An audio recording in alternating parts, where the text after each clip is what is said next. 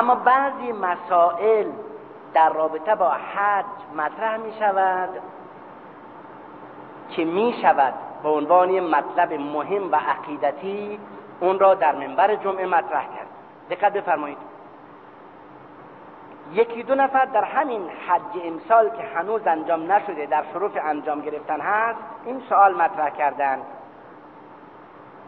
که اگر کسی فوت شده است حج نکرده. آیا می شود کسی را اجاره کرد یا کسی را وکیل کرد به اصطلاح شرعی؟ برود به جای اون مرحوم حج کند. این یکی دوم. اگر کسی واجب الحج باشد اما از رفتن عاجزه. حالا دست و پا نداره. سنش خیلی بالاست. شرایط طبی و سیاسی اجازه نمیده او بره حج. چون از نظر قوانین سیاسی و اجتماعی حج اگر کسی از صحت کامل برخوردار نباشه نمی‌تونه بره حج. اونجا تولید اشکال می‌کنه حساب کنید اگر از جهان اسلام. پنجاه هزار نفر حاج بیمار در شرف مرگ بره اونجا تکلیف جامعه چی میشه؟ خب حالا میفرزیم به, به خلاصه دو سال سال اول کسی که مرده و حج نکرده میشه به جاش حج کرد؟ و اگر به جایش حج انجام بگیرد این حج تا چه حد برای اون مرحوم مفیده؟ سال دوم اگر کسی خودش زنده است اما نمی‌تواند حج بکند آیا می‌تواند کسی را وکیل کند به جای خود حج به جایش انجام بده؟ اگر این دو سوال شرعی و اجتماعی برای شما مطرح است الجواب دقت بفرمایید.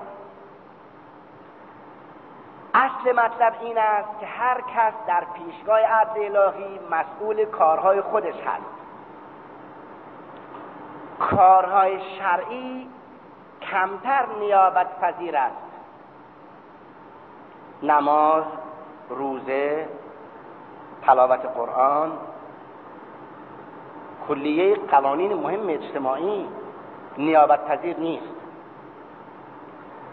اما بعضی کارها تنها جنبه و جهت عبادی نداره. جهت اجتماعی و سیاسی داره. شرعا در این گونه مسائل به چند شرط اساسی مسئله نیابت پذیر می شود که مهمترین مسئله قابل نیابت یا نایب پذیر مسئله حج است. حالا موضوع از چه قرار است؟ موضوع این است که مسئله حج تنها انجام فرائض عبادی نیست. انجام فرائض سیاسی اجتماعی خیلی مهمتر است. شما در نماز موظف خودتون سجده و رکوع کنید. توانستید می‌کنید. نتوانستید تا عقل دارید باید به هر نوع انجام بدید. ایستاده نشد نشسته نشد به پهلو خوابیدن نشد به اشاره کردن به هر نوع باید ارکان گفتار و کردار ارکان اقوالی و اعمالی نماز انجام بدید. این عبادت تا حد زیادی جنبه همون عبادی و فردیش خیلی قویه. بنابراین موارد نیابت در نماز خیلی شاز و خیلی نادره. اما مسئله حج یک دعوت عمومی اثبات عضویت در جامعه سیاسی عبادی محمد مصطفی صلی الله علیه و آله است. این مسئله از یک جهت شبیه این است که شما از طرف یک بزرگوار مورد احترام برای شرکت در یک کنفرانس یک سمینار یا شرکت در یک مجلس عروسی بسیار مجلل و بسیار شکوهمند و آبرومند شرکت کنید. در این سه مورد اگر خودتون نتوانید بروید بسیار معقول و پسندیده است که برای اثبات حسنیت و اثبات هماهنگی با صاحب دعوت برادر را پسر را دوست را پسر امو را به جای خود بفرستید. ضمن عرض سلام می‌گویید که چون خودم از آمدن و شرکت در اون جشن شکومند شما در سمینار یا جلسه شما معذورم اینک فلان کس که عضو خانواده من است به نیابت از من شرکت می کند بسیار معقوله. و هیچ قانون اجتماعی و اخلاقی این را محکوم نمی‌کنه. بسیار عالیه. نیابت در حج یک همچون فلسفه ای دارد.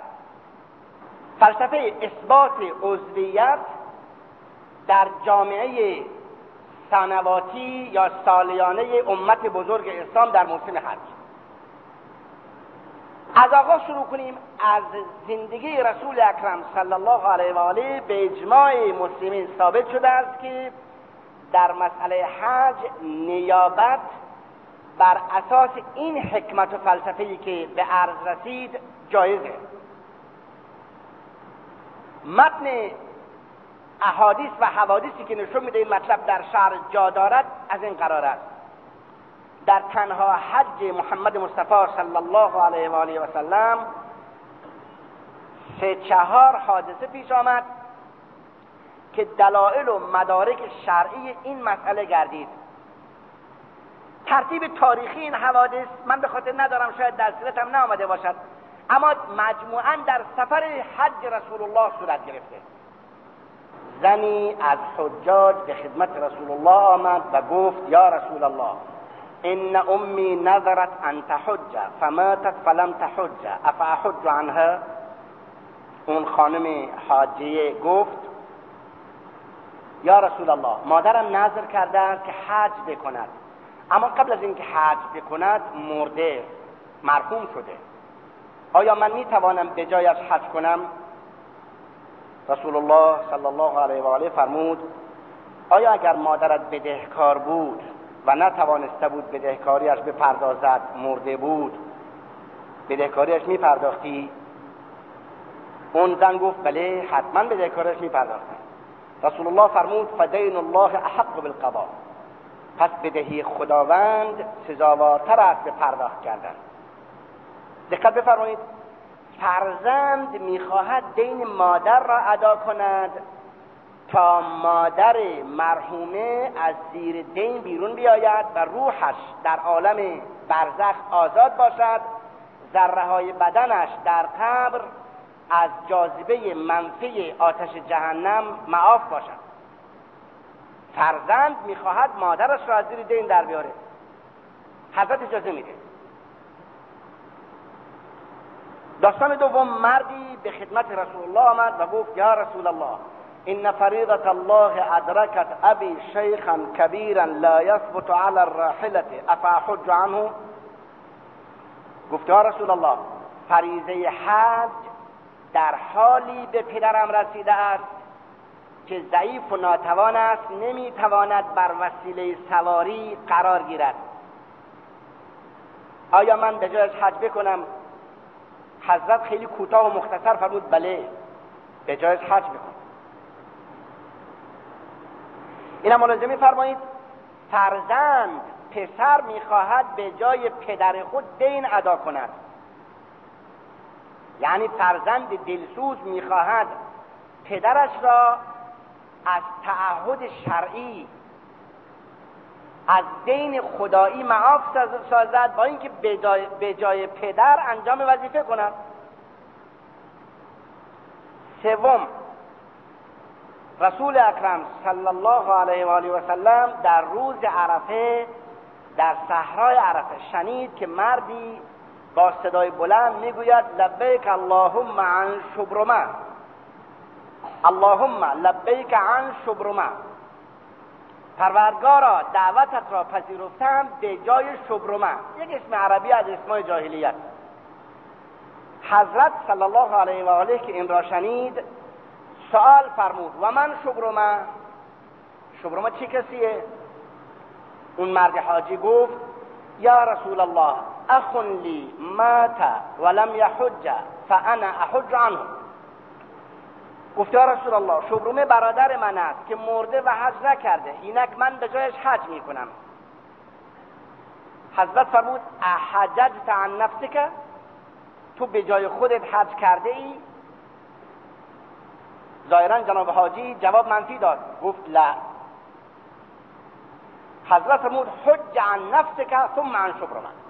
این سال به جای خودت حج بکن سال بعد به جای شبرمه حج بکن.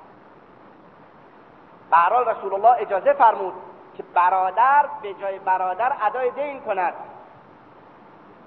در مشهد ابراهیمی محمدی که سال یک بار تشکیل می شود یک بار به جای برادر متوفای خود که حاضر نشده سعادت نداشته حاضر شود به جای او به نیابت از او حاضر شود و برای او دعا کند. بعد از اینکه یک بار قبلا به جای خود به عنوان نماینده خود شرکت کرده باشد. چون در عرف جامعه بشری معروف است کسی نباید خانه خود را بیدر بگذارد و در برای خانه همسایه بخرد. اول باید در برای خانه خود تهیه کرد بعد سعی کرد برای خانه همسایه هم در تهیه کرد. اول وظیفه خود انجام بده اگر وقت کافی هست اون وقت وظیفه برادر انجام بده.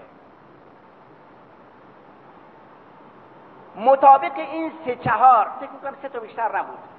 سه حادثه ای که از حج رسول الله به عرض رسید باید رابطه خیشاوندی و دلسوزی بین بدهکار و کسی که می‌خواد بده را انجام بده وجود داشته باشد.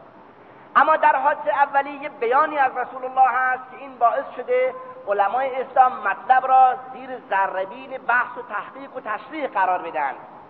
و از اون بیان مفصل نبوی چنین نتیجه گرفتند که اگر رابطه خیشاوندی وجود نداشته باشد بازم اشکال نداره. کسی لله فالله از سر اخلاص به جای یک برادر مؤمن بیگانه نه برادر و فرزند. دین ادا کند حج بکند. و موضوع بیان رسول الله اینطور است که در حادثه اول چون که شنیدید اگر فراموش نشده باشد این چند لحظه قبل بررسید رسید رسول الله قبل از پاسخ به اون خانم چنین فرمود. ارأیت لو كان على امك دین ارأیت لو كان على امك دین اكنت قاضیته؟ قالت نعم. قال عليه الصلاة والسلام فدين الله احق بالقضاء. رسول الله قبل از پاسخ به سؤال چنین فرمود. آیا می‌بینی اگر مادرت بدهکار مرده بود دینش را میپرداختی؟ اون زن گفت بله.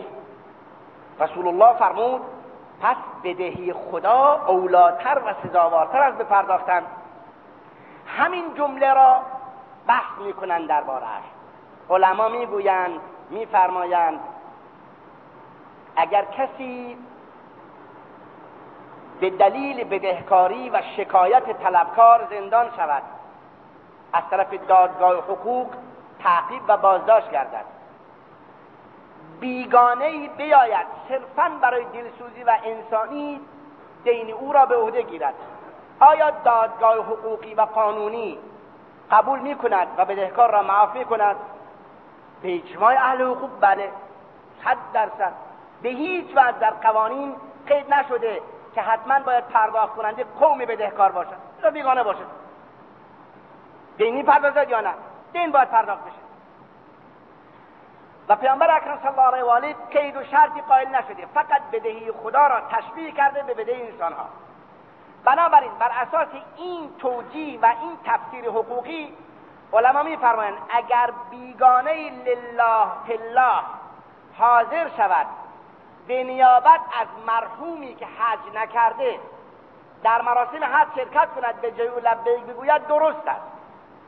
بر اساس همون حکمت این که یا فلسفه این که اگر بیگانه ای بیاید بدهکاری زندانی را بپردازد زندان شده آزاد میشه و کسی نمی‌گوید چون تو بیگانه هستی حق نداری بدهش بپردازی. بر این اساس. البته این قسمت آخر عرایزم بیشتر به طلاب علم و به اهل علم ارتباط دارد. ولی اشکال ندارد امروز در اثر وسعت بسیار جالب فرهنگ عمومی کلیه جوانان می‌توانند طلبه باشند. مسائل فقهی مسائل اجتماعی را مورد بررسی قرار بدهند.